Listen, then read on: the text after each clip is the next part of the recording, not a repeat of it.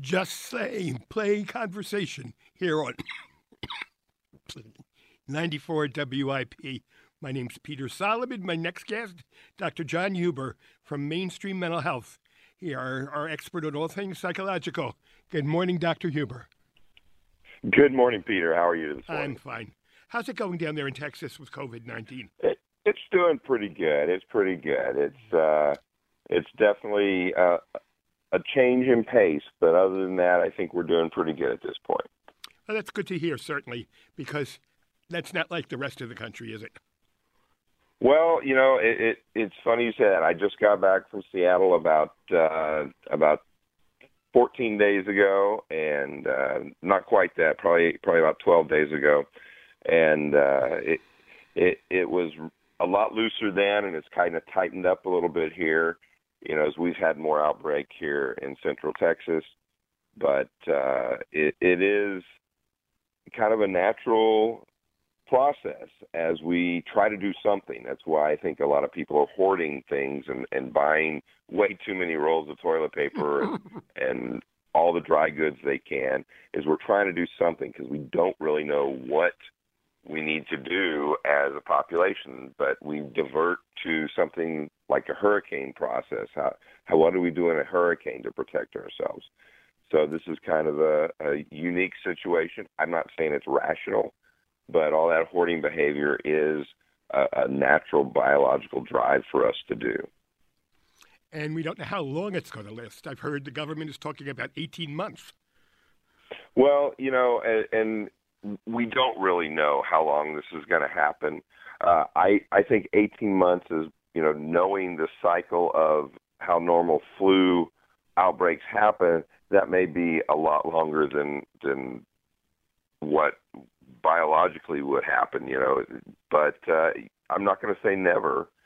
Uh, I think uh, uh, this idea, you know, the president was talking about just just in the last day or so about quarantining off parts of you know New York, New Jersey, and, and Connecticut, and he's talking about a two-week process. And if you think about the natural cycle of, for example, a regular flu or a regular cold, that two to three week uh, quarantine may be all that we really need to really put an end to some of the, the, the transmissions that we're talking about. Didn't seem to work though in China. They just reported five new cases. Well, and that's a lot better than the thousands they were having. So, I mean, what we have to worry about here is that in China, in every country around, we really don't know what the true numbers are because we're not testing everybody. And my suspicion is that that this has been here in the states much longer than we really want to admit. I mean, I have two teenage kids, and they both had uh, in early January and late January had all the symptoms for this. Uh, we didn't know what they were here at the time, but they tested negative for the flu. They tested negative for strep throat. Yet they both missed uh, a good, you know, 10, 12 days of this upper respiratory thing. Felt like they had the flu, had high fevers, then they would go away, then be back on a high fever, fluctuating back and forth, but an upper respiratory cough that uh, was really, you know, it it looked like the flu, but it wasn't the flu because they didn't test positive for it. Hmm. So the possibility that this has been here longer than we actually realized is is a reality. So uh, it may be everywhere. We just don't are testing for everything at this point. We don't have enough test kits to do it. This is true. Now, one thing that fascinates me is the quarantine aspect of this problem. Some people are abiding by quarantine, some people aren't. Stories about young people in California flocking to the beach and the hiking trails rather than staying home where they should be. Well, what we, we have to look at too are the life cycles of of uh, a virus, and one of the things we know is ultraviolet light is devastating to most viruses in general. So actually being outside may be the safest place for us. It's that six foot distance we have to kind of watch out for. If the people you're close to are people you would be close to if you were locked down in your house, I don't really have a, a, an issue with that working in hospitals. Now, again, I'm not an MD, I'm a PhD, but I also, you know, work with our infectious disease doctors and things like that. And go back to the Spanish flu. One of the things they encouraged people to do actually was to get outside where, you know, the natural uh, processes of, of UV sunlight and like that could uh, kind of protect you from the, the viral infection. We also know that vitamin D, which is made by sunlight contact with the skin, is very, very beneficial in fighting off viruses and helps our immune system significantly to have high levels of vitamin D. So, again, sunlight may be the key to this. So, it, it's kind of a, a mixed situation there. Do we really want people to to be congregating with other people they wouldn't be close to if they were not home? Not really. We don't want that because that increases the spread. But if we can keep that social distance of six to ten feet away from people we wouldn't naturally be close to in our home, the sunlight actually may be our best defense against uh, that this kind of viral infection. Possibly, certainly, but the beach looked awful crowded. Lots of absolutely, lots of room for absolutely. people to cough they, each other. And they did the same thing here in Austin when you know we announced that we need to do the shelter in place, and the news took all these pictures. What they did is they took the, the pictures like within an hour of the of the governor making that call for this county. So the people there at, at the local swimming hole didn't even know about it because it didn't have enough time to for them to to react because it hadn't trickled down to people who weren't at uh, a TV or, or radio right then at that moment. So uh, it's uh, it's kind of a confusing thing, and a lot of us need to maintain this sense of caution. I don't want people falling into paranoia because that's when we start doing stupid things. Uh, we need to be cautious. Again, practice good hygiene and uh, maybe this this kind of quarantine might actually be a benefit to us and solve some other problems other than the uh, coronavirus, and some of them being that social isolation we've kind of created artificially with the screen time. I mean, being forced to be inside with your family or be in home with your family and interact with your family as other human beings instead of texting everybody uh, may actually benefit some of the, what has ailed this culture since the invention of and release to the public of smartphones in 2007. Well, let me ask you another question then. With people being told work at home, husbands, wives, couples, and the children are at home because both schools are closed, some people find it not a problem, and other people go, I married you for better or for worse, but not for 24 hours a day. well, you know, it's always that conundrum with with marriage. Fifty percent of them end in divorce, and the other fifty percent end in death. and we have to kind of be cautious about that because uh, we want that death thing to be a long way down the road. And uh, it may be a situation where some of the problems that, that the relationship is having may be brought to the surface. You can't hide from that when you're in that 24 hours a day situation. And uh, some of the best marriages happen when both both individuals in the marriage are able to bring their outside world into the marriage and keep conversation going about what's going on. For example, in my, my macro world when I go to work versus your macro world when you go to work, and it, it always kind of keeps the marriage uh, fresh somewhat. But if that stops, if all of a sudden all you have to talk about are the issues that you both face together side by side. Pretty soon, you know, remembering to do the laundry and take out the trash and pay the bills becomes a significant barrier to peace in that relationship, and we have to be cautious for that, definitely. Well, what advice, though, do you have for people who are getting on each other's nerves? well, you know, I actually advise to, you know, go for a walk and you don't have to do it at the same time but walk around your block get some sunlight again get a little exercise. I recommend that you get into a pattern uh, a repeated pattern. Get up at the same time that type of stuff. It doesn't have to be exactly like your work pattern but uh, getting into a, a pattern where you have kind of set guidelines because in this situation, if you you know don't have to get up tomorrow morning at eight o'clock and be at work by by nine or six o'clock and be at work by seven or whatever your pattern is, all of a sudden you can stay up all night. And so now you your kids get up in the morning and it wakes you up and you got to get them breakfast. You're running on sleep deprivation. Uh, you're not going to have your faculties available to have a, a real way to manage that relationship, that marriage, and it can be very problematic. So, uh, good sleep, get some standardization in your life. In other words, your day becomes kind of a habituated behavior, um, and uh, a little bit of exercise and some sunlight and go back to some basic communication skills. Just because you guys live with each other all the time doesn't mean you can read each other's mind. so this is true. Now, but again, it gets hard in so many ways um, to maintain your composure when you're on top of each other. And sometimes in a house, that can be the case.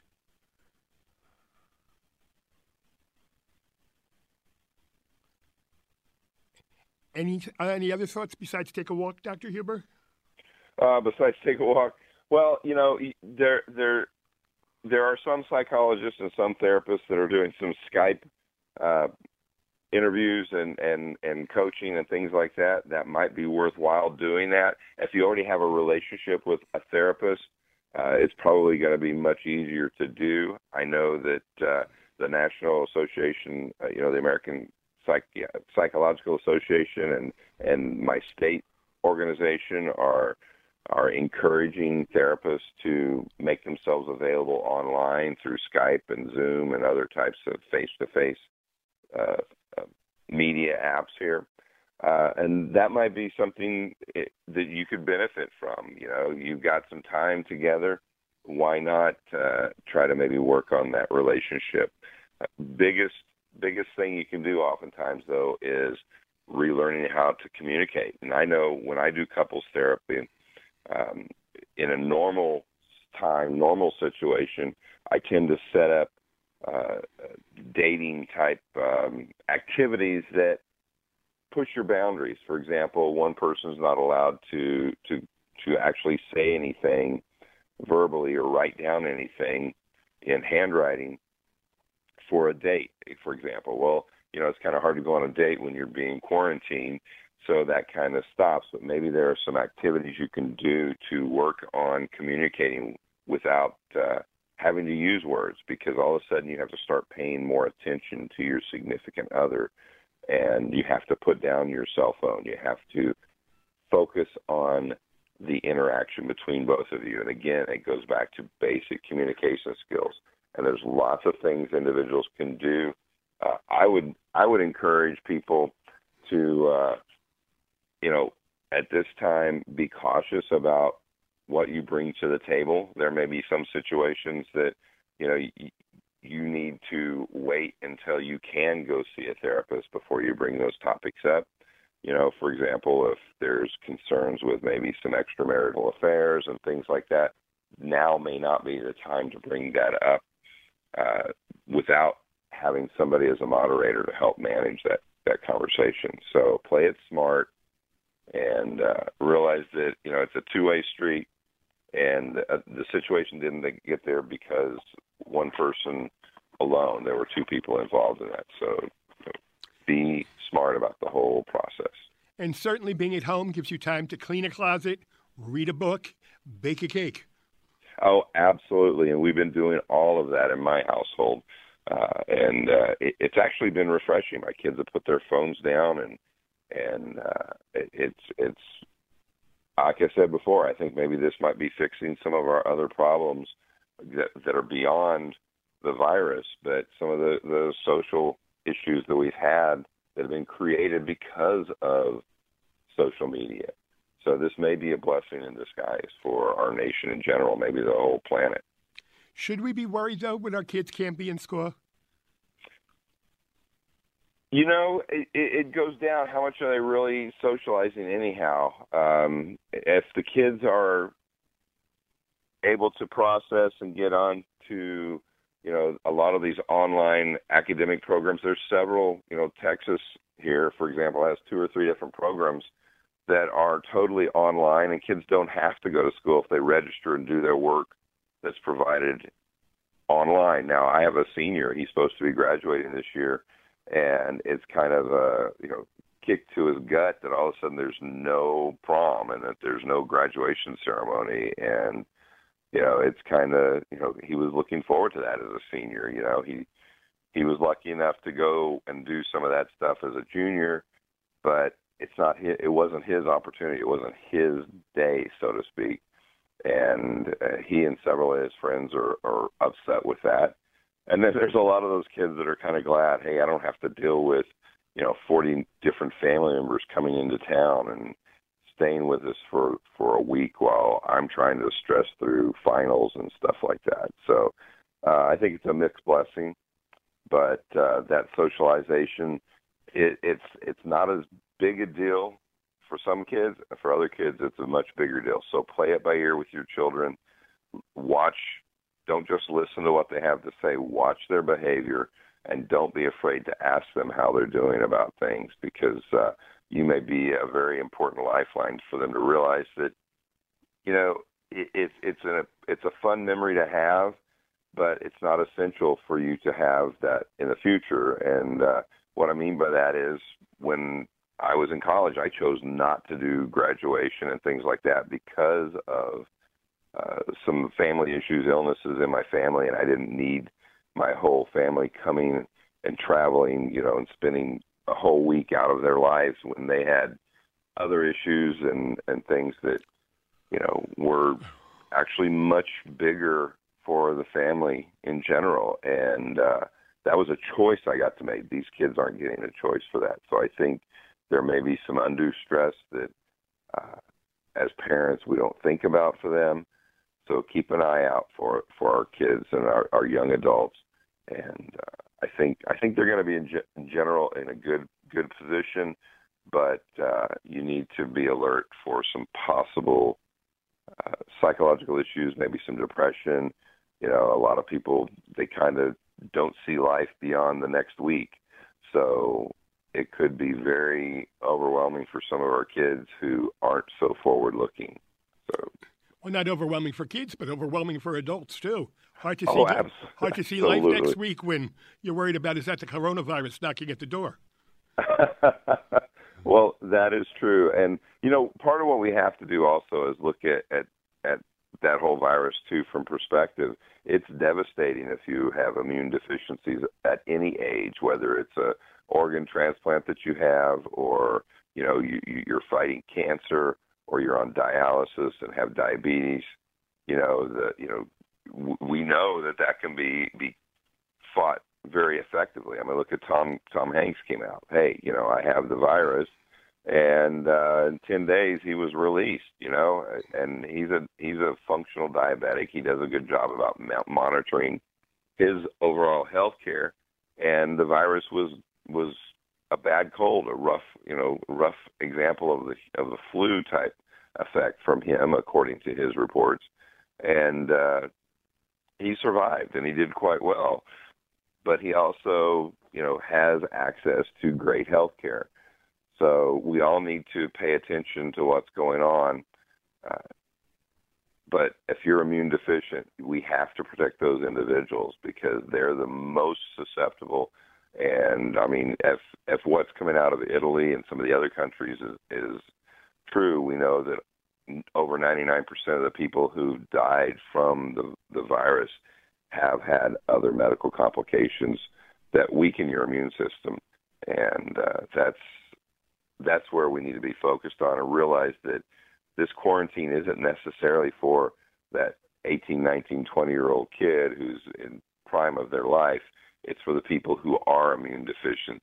And if we could test everyone who's sick only the people who, who are qualifying or testing for corona would be quarantined, but we don't know who those people are at this point, so we have to protect everybody.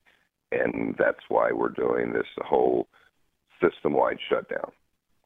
And I'd like to say thank you to Dr. John Huber, Mainstream Mental Health, for joining us here this morning on Conversation 94 WIP, giving us good advice for dealing with some of the psychological aspects of COVID 19 and the quarantine.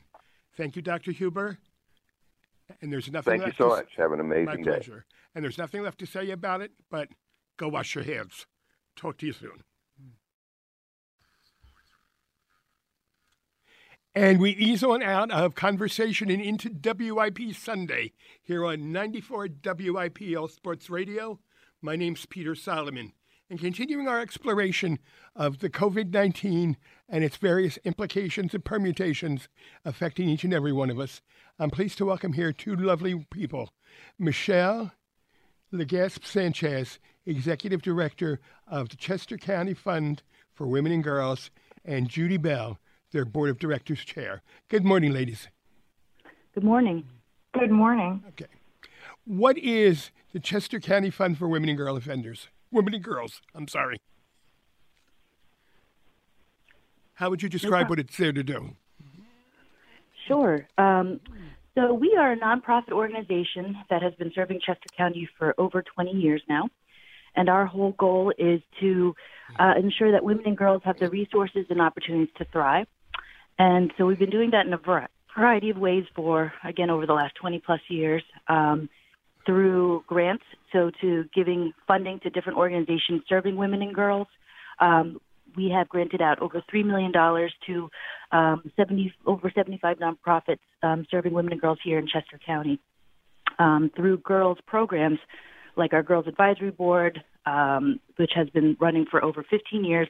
We're equipping young women to be leaders both now and in their future um, through the through edu- educating them in philanthropy, community needs, civic engagement, um, leadership, um, and of course through education and advocacy. So bringing awareness to how women and girls are affected by what's going on in the community. So certainly. Um, crises like this has a, you know, there's an opportunity to look at things through a gender lens. Um, but you know, we, again, we've been doing that for, for quite a bit of time to, to bring awareness and to highlight the, the specific needs and issues of women and girls.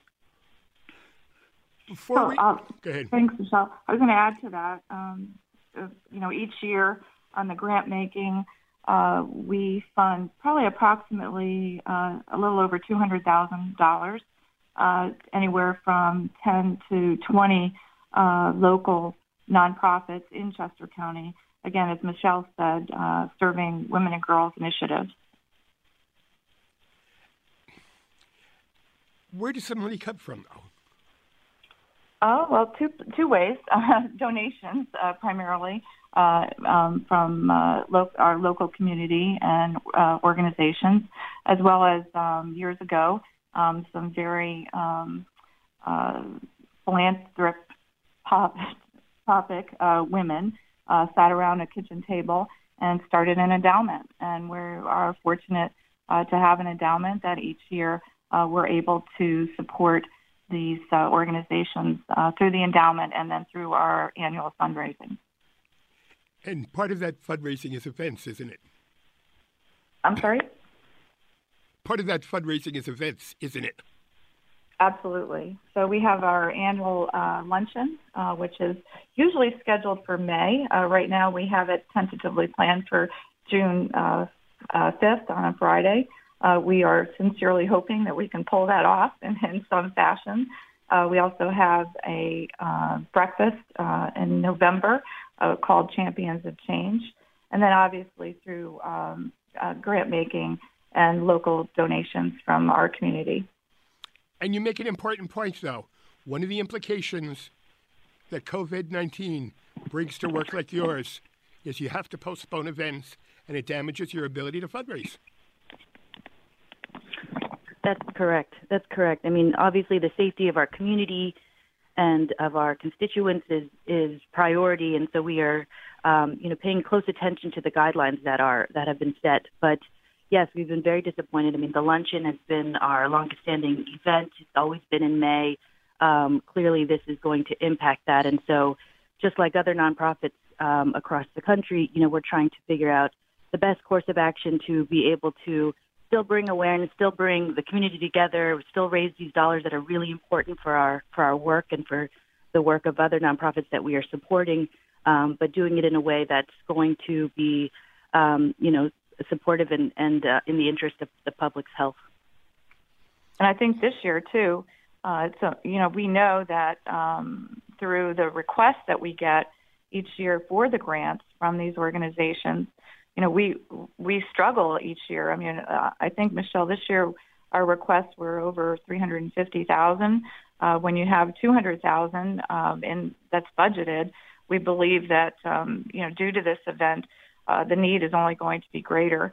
Uh, so it's going to be critical for us to come up with, obviously, all of us creative solutions on how we can uh, meet the needs that are definitely going to be out there. The need is going to be greater, and there's going to be more competition for those dollars people have to put into philanthropic work. Absolutely. Mhm. Mhm. So you've really got to make a case to potential donors. Give it to me, not to them.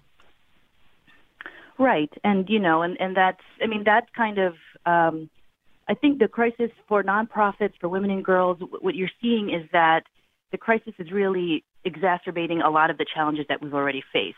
So before this even happened, the nonprofit sector, you know, it was a bit competitive when it comes to to funding because there is so much need. There's a lot of wonderful things that need to be supported and just limited dollars, um, you know, to be able to to be spread among these things. So again, I think the crisis just just makes it worse. Um, and and you know, it's so as a nonprofit, and so we're in an interesting space because we are uh, a grant making nonprofit. So we are funding other organizations, but we too also fundraise and have have to keep our own sustainability in mind in that way. Um, so mm-hmm. you know, as we face that, and as other nonprofits face that, we are also thinking about how, as Judi said, there's increased needs in the community for for core services, for very for for helping to meet basic needs.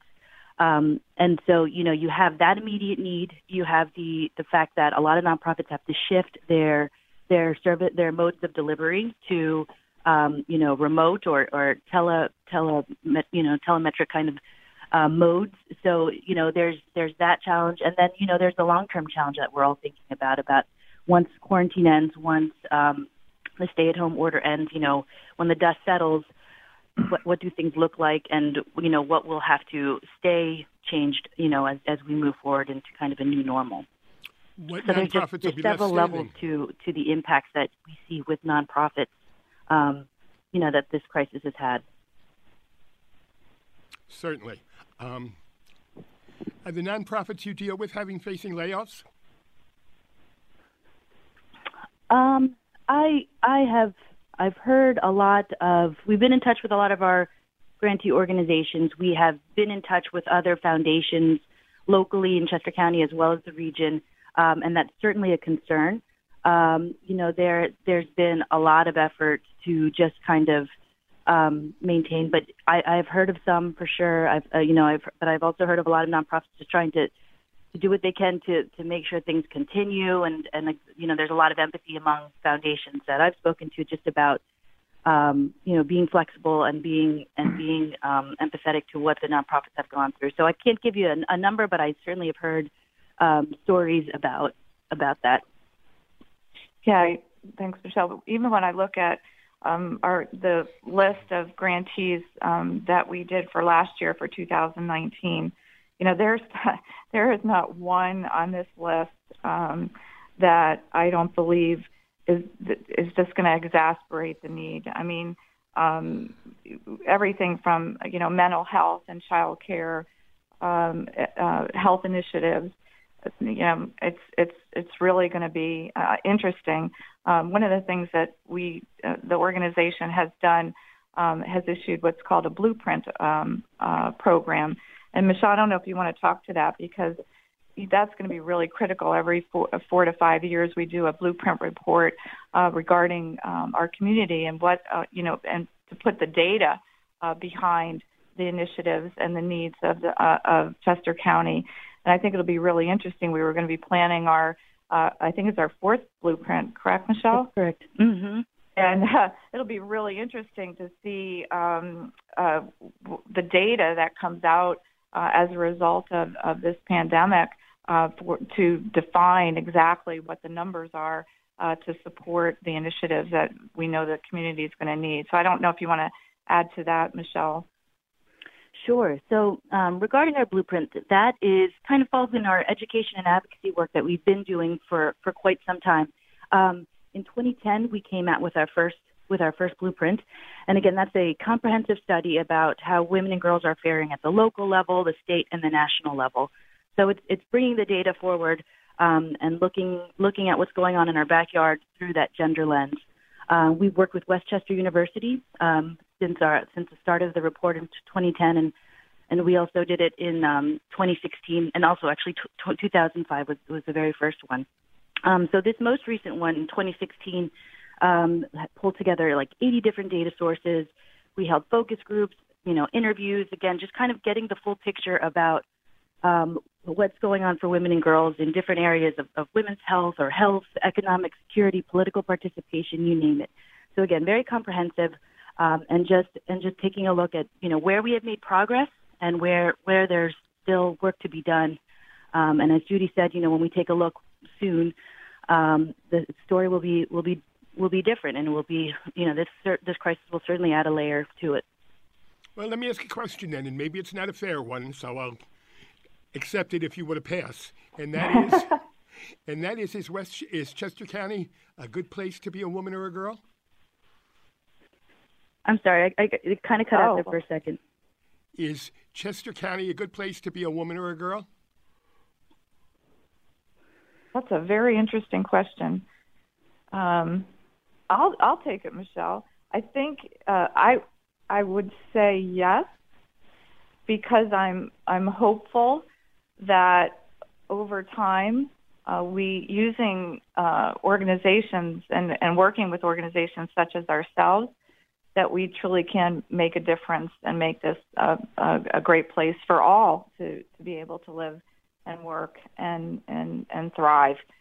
But I do know that when I look at the blueprint report, that there's an underlying, even though we're one of the most wealthiest uh, counties in, in the state and possibly in the nation, um, when you read the data, um, there are areas where it's not so great, and um, that's something that you know why we're why we're here, uh, why the Chester County Women and Girls Fund exists and will continue to exist. So that would be my response.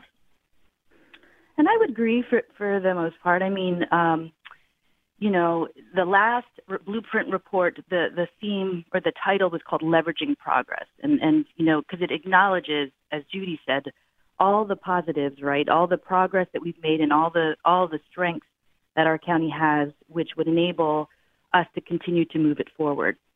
Um, so there is a lot to be celebrated, um, but I think you know, as as you dig deeper, um, certain women and girls certainly have it harder here. I mean, that's a lot of what our blueprint, our last blueprint report points out. You know, for women of color, for girls of color, the story is a bit different. Um, and their the economic disparities and the health disparities um, are are significant. And so, certainly, their experience is a lot different. Or my experience, um, you know, as as a woman of color here, is is different, um, but even even more difficult for African American women of color here in Chester County. I mean, for for example, the um, infant mortality rate. So I'll just pull one, you know, indicator is is double what it is for uh, for for white women in Chester County. So meaning for a woman who has a has a baby, the chances that that baby dies before their first birthday is significantly higher. Um, so that's real, and that's local data, you know. And, and when we look at the wage gap, which for all women in Chester County compared to um, compared to males in Chester County is about 73 cents to a dollar. For an African American woman, I mean that's 64 cents to a dollar. So again, there's there's real data to show that depending what type of woman of what woman you are, or girl you are in Chester County, your experience is really going to vary. And um, but still, you know, I'm a I'm a mom of five girls, and I'm raising my girls here, and I am hopeful um, that they are that they are living a you know a pretty pretty comfortable life, you know, and and are, are have they have a lot of opportunities um, afforded to them that would not be possible in other places. And you're listening to WIP Sunday here on 94 WIP All Sports Radio. My name's Peter Solomon. This morning we're finding out a lot about the Chester County Fund for Women and Girls from their executive director, Michelle um, Legasp, Gasp. Legaspi, you got it. Yeah, first time. Sanchez and their board president, Judi Bell. Now, guys, stay with me for a little bit. I got to run some commercials. We got to pay the bills too. We'll be back in just a bit. Just playing 94 WIP, WIP Sunday. My name's Peter Solomon. My guest this morning, Judi Bell, chairman of the board of the Chester County Fund for Women and Girls, and Michelle Legaspi Sanchez, their executive director. Legaspi Sanchez, their executive director. All right, guys, let's whip out that gender lens. What's going on in Chester County as it relates to COVID 19? So I think um, these, this what we've seen is not necessarily specific to Chester County, but I think is is just um, on our radar in terms of women and girls everywhere. And as I mentioned before, you know, this pandemic has really brought into sharper focus the challenges that were already in place, that you know that women were already facing, and it really just across the board just magnifies a lot of the existing inequalities um, that have been in place. Um, so, just you know, in the in the short term, you know, with this new normal, there's really just been more of a challenge, you know, for women as we take on the caregiving, homeschooling role, as well as for many of us just working from home.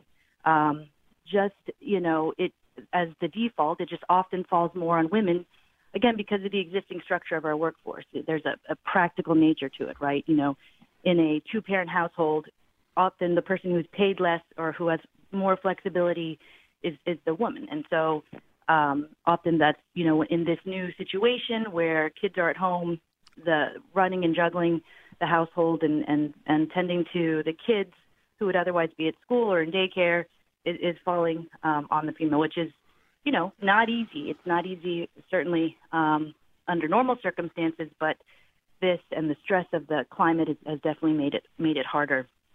Um, you know, looking at things in a longer view, you know, we know that women are at an increased risk for the the virus because you know often they are disproportionately represented in positions or jobs that really put them on the front line or a higher risk of infections. You know, they make up a large proportion of of the the nurses in the workforce, of flight attendants, of teachers, service industry workers.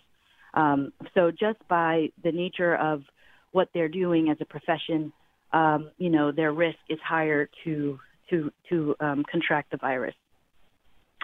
You know, we're also seeing the economic impact. You know, everyone is facing that, but for women, um, it, they can be particularly vulnerable because, you know, again, as I mentioned, just before this crisis even started, where we what we saw is that their jobs are often less secure.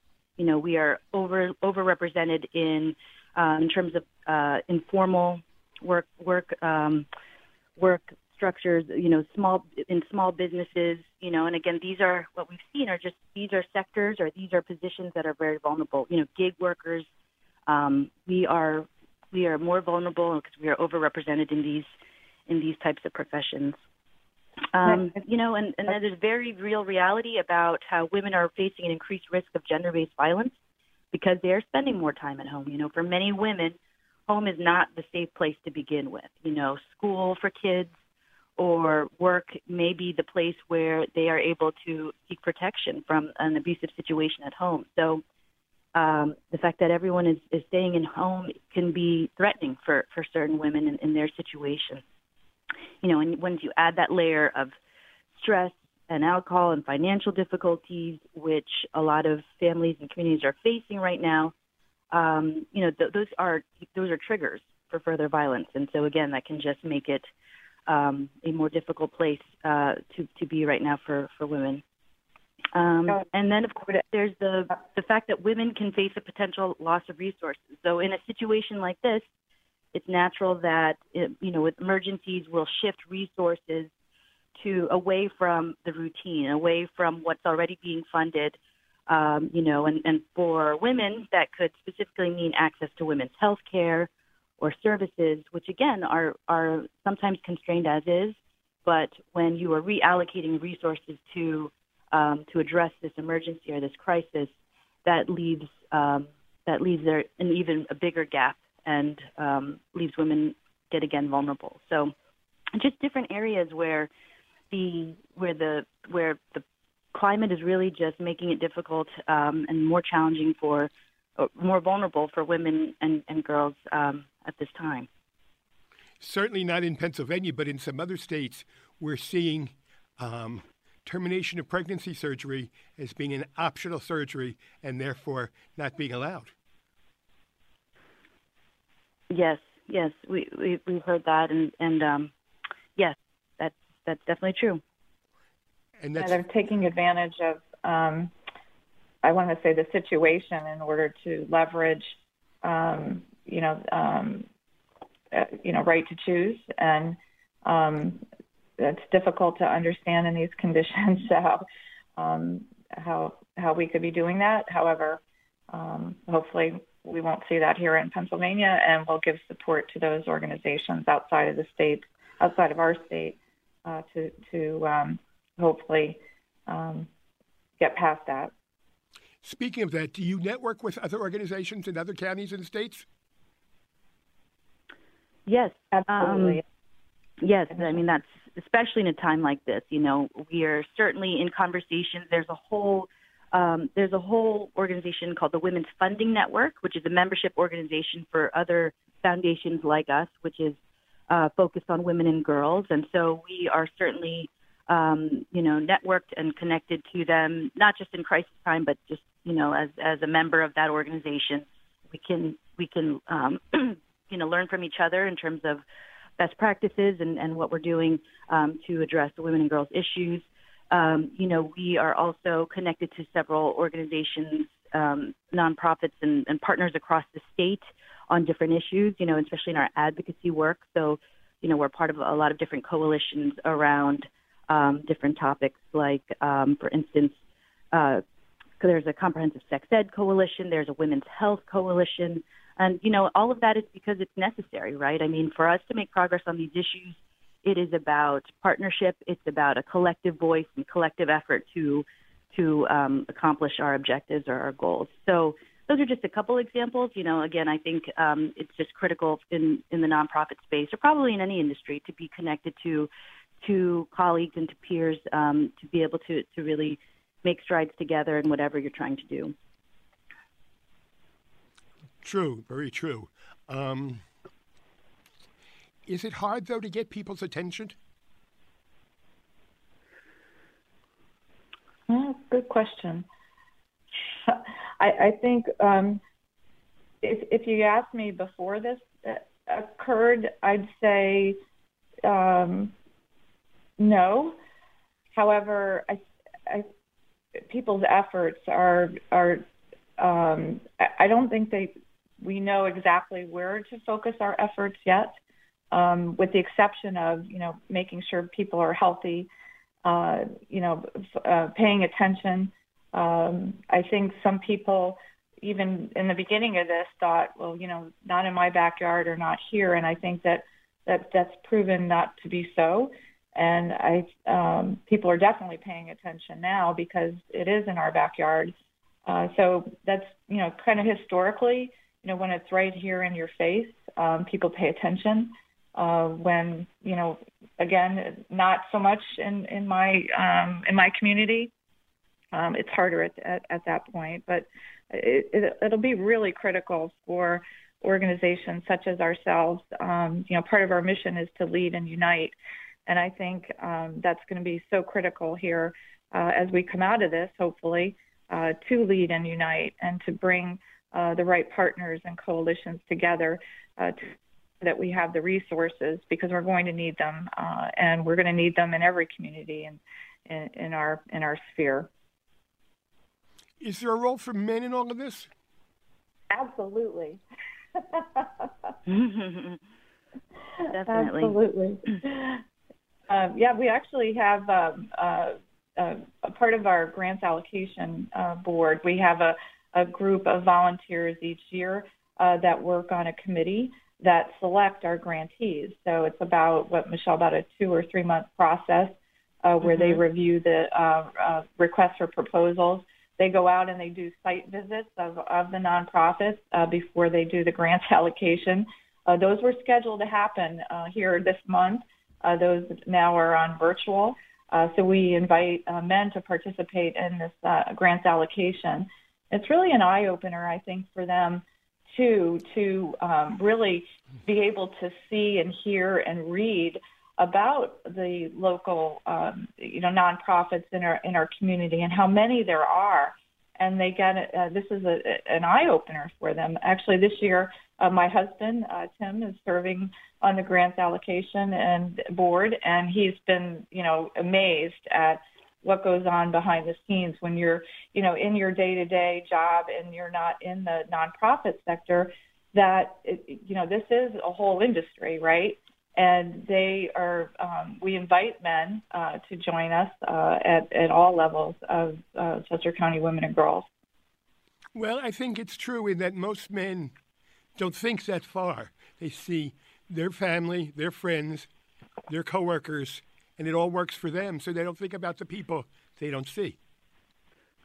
That's true, but I I think that's not necessarily unique to men. I mean, we see that eye-opening experience happen to to the women that also participate too. You know, I think again that's that's kind of like the double-edged sword of Chester County, right? Like it's very easy to have your comfortable experience and your your orbit where you're not confronted with the realities of poverty here in your backyard or you're not confronted with the need that's among us. And so um, it can just be eye, opening for anyone to really be exposed to that. Um, and I think that's an important aspect of that whole process, an important aspect of what we do is just bringing that awareness and bringing that education about nonprofits, about the needs um, here in Chester County, um, so that people are are motivated to do something and to act and to join us or join other nonprofits um, to really to make change. So it's an important aspect of our work. And I'd also add that you know regarding your question about men's roles, um, it is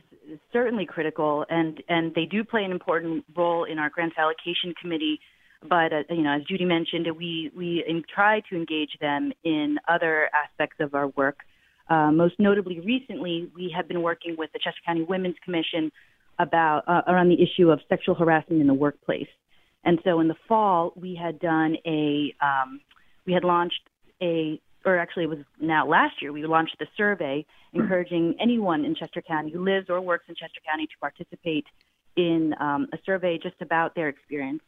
Um, and we uh, worked with Capacity for Change, um, which is a um, consulting firm, a public interest consulting firm who was the way they were the ones who created the survey and then pulled it together. And then in the fall, we had a summit which released the findings and um, and th- that re- report is called Chesco Knows. And so it was not surprising in terms of the data where, you know, it, it very much aligns with what we see nationally in terms of the fact that it, it certainly happens here in Chester County. I think what people found more eye opening was the um, the qualitative stories, you know, the experiences that people shared, which just showed, you know, that it's it's um, far reaching, that it's um, you know, it's varied in, in the experiences and it's tricky, right? Because people define this differently.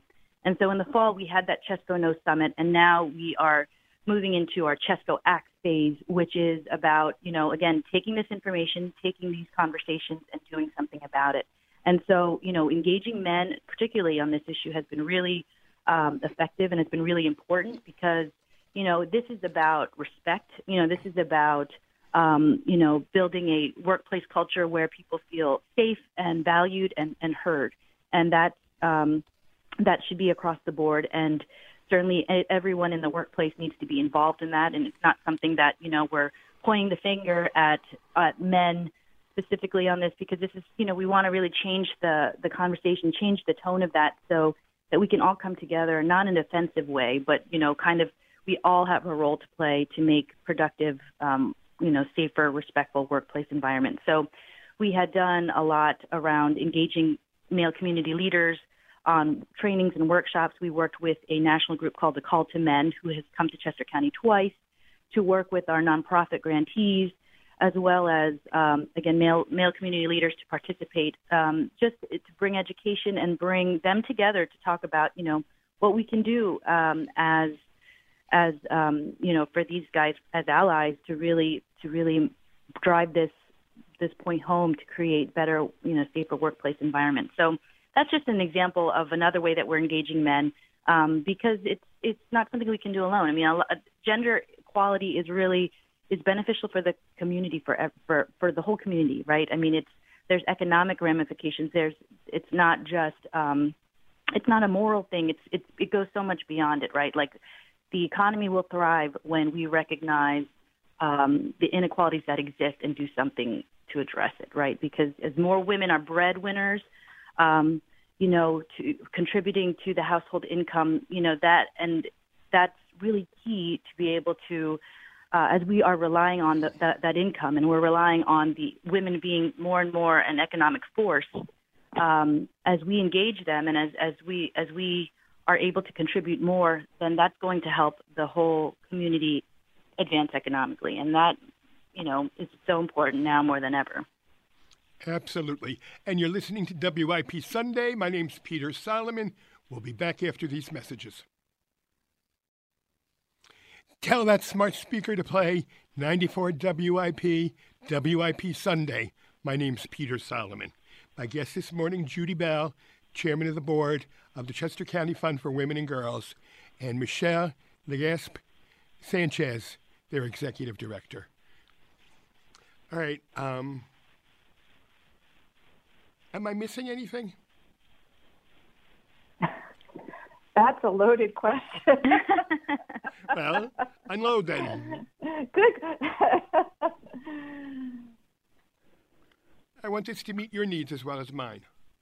Oh, perfect. Perfect. Um, well, thank you. First of all, thank you for Peter for this opportunity um, for Michelle and I to share a story about uh, the Chester County Fund for Women and Girls. Um, you know, I, I when I think about this, you know, why am I, I want to say why am I so passionate about the fund? Is you know each and every nonprofit that we support offer programs and resources that have, as Michelle said earlier, such an exponential effect. Um, because when we invest in in women and girls, um, we're investing in the people who invest in everyone else.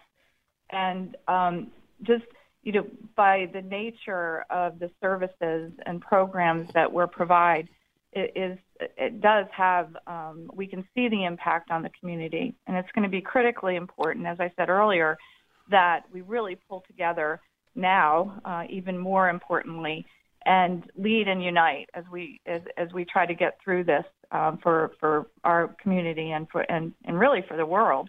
Um, it's just not here; it's it, it's everywhere, and, and that you know what what we demonstrate um, as an organization uh, it is can have an impact globally. You know, our programs. Um, one of the uh, program that Michelle stated earlier was our Girls Advisory Board. We have you know young women, um, high school between uh, uh, senior uh, juniors and seniors each year that we put through a girls advisory program and we teach them about philanthropy and their and the needs of the community. Uh, it's about a seven week program, and you can see uh, these young women uh, just really have a, a, a tremendous uh, influence on their lives and on the confidence and, and, and opening their eyes to what's happening in their local community. And each year they choose a, a few topics to fund. Uh, this year, I think it was uh, mental health and um, uh, Michelle, help me out. It was mental health and um, human trafficking um, substance abuse. Um, those were the biggies. Thank you. So, so um, we fund the girls approximately twenty to twenty-five thousand dollars, and they read uh, grant proposals from local nonprofits for those chosen topics, and then the, they specifically um, uh, choose. They do the site visits, so very similar to our grants allocation, but we have it focused just on uh, on young women. All right, Michelle, anything I've missed? Yeah, and I would just add, you know, as Judi said, it is incredibly eye opening for them. I mean, imagine going back to high school and thinking, just think about what you were thinking about, right? And and um, again, now as a mom, when I when I see my girls in in that state, and not, they're not high schoolers yet, but they are approaching, you know, they're some two of one of them is in adolescence, and what helps, I think, is to really draw her out right, and have her think about what something other than herself and her and her orbit, and and really think about what's going on and fi- help her find her passion.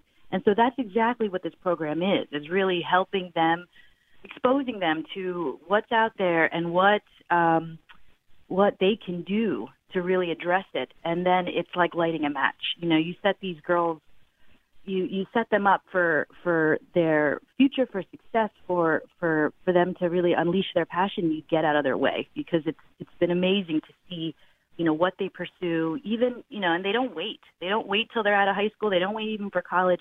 I mean they're ready.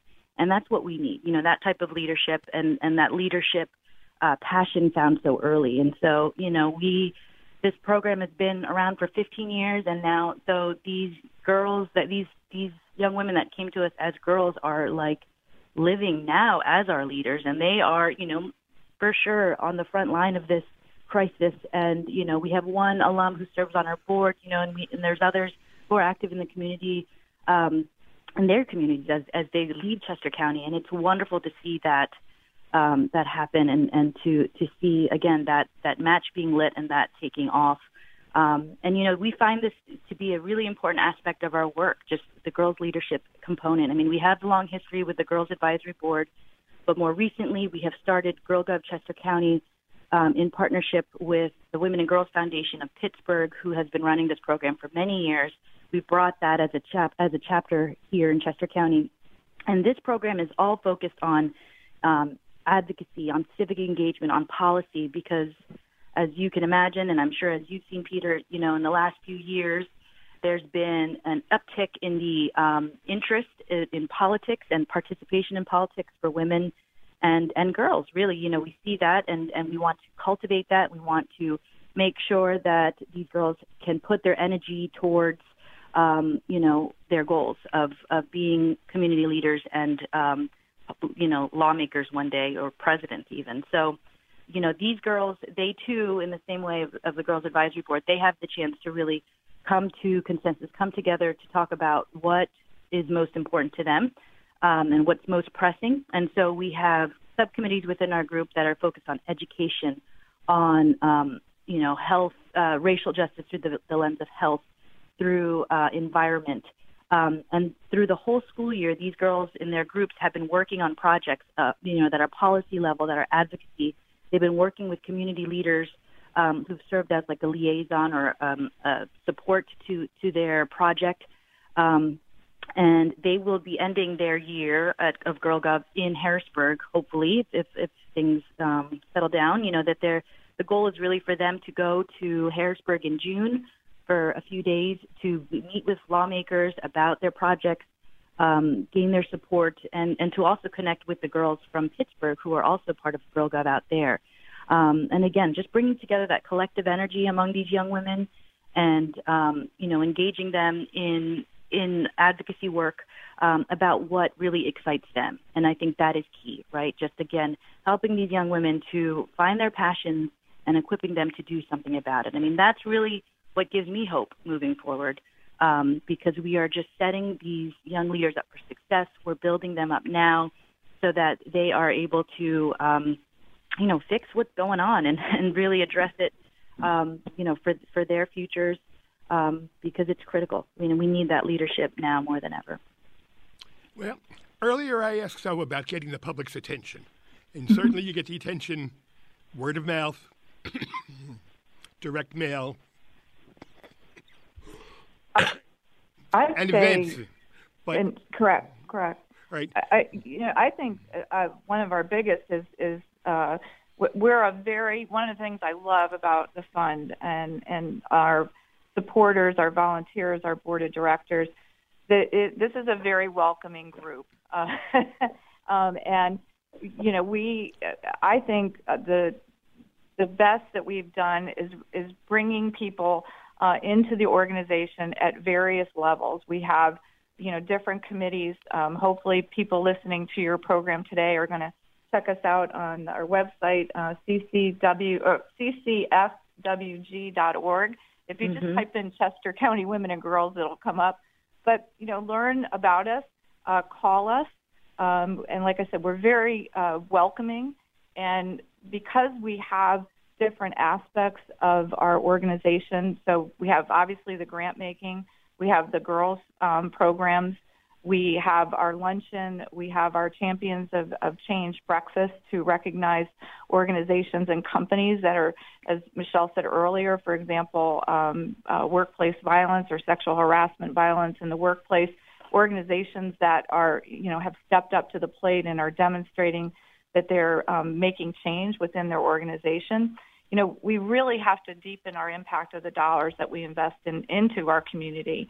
And I invite and and w- when people come into the fund and start to work with us, it's electrifying. It's it's you know there's a lot of energy within our organization, and um, you know people come through. Some end up on the board of directors. Some you know are part of our committees for for many many years. So I would just encourage um, anybody listening, and um, we continue uh, to be ambassadors, all of us uh, that are uh, supporters of, of, the fund, and uh, check us out. Well, but let me ask the final question then: Is media, print media, radio, television, receptive to your message? Yeah, I mean, I we we're we're doing our best to get it out there. I mean, this isn't the first time I've been on the radio, and so you know we we have been um, we've been able to um, do some engagements, but of course we would welcome more, uh, especially in this time. You know, social media is definitely a, a big vehicle to get our message out there and to create more awareness about what we do and the, the issues and the needs that are important to us. I mean, that's one thing we've been focused on since COVID 19, right? Because everyone is being inundated by news on this, you know, and, and, um, what we really bring to the table is looking at this through a gender lens. You know, all those things that I mentioned to you about how women and girls are affected, that's not necessarily being talked about um, in the same way that you're hearing the data about cases and about, you know, what's going on, you know, with the with the CARES Act and all that stuff. So it's it's not part of the regular news cycle, but yet it's such an important aspect of moving forward and and dealing with this crisis is looking at this um, from that gender lens and from the perspective of, of women and girls. Um, so, you know, that's a, a drum we will continuously beat. Uh, we have been beating it for 20 plus years. And again, this is just this this new current situation is really just another opportunity for us to bring that gender lens forward and talk about it um, through through that um, through those eyes. Um, so, you know, social media has been a, a big way to do that.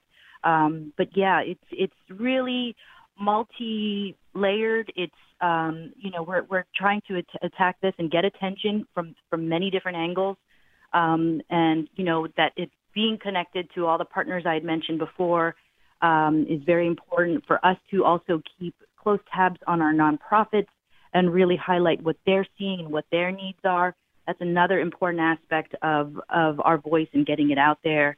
Um, you know, we really see ourselves as a convener. We see ourselves as um, just the voice of, of women and girls, and so it's just important to to get that to get that out there. And so, yeah, as Judi said, you know, this opportunity was wonderful, and we're really grateful for it. Um, and we hope that we can connect further and um, just continue to bring awareness and hopefully spark action to address to address this. And um, because you know, it's it's more critical than ever. Well, certainly as long as I'm here at 94 WIP, the door is open for anything that Chester County Fund for Women and Girl Offender for Women and Girls. Sorry, I keep trying to put that offender stuff on there. For women and girls, will always have access. Thank you both.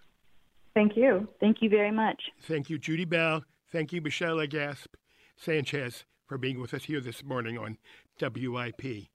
Stay tuned for Sports Talk with for Sonny Hill.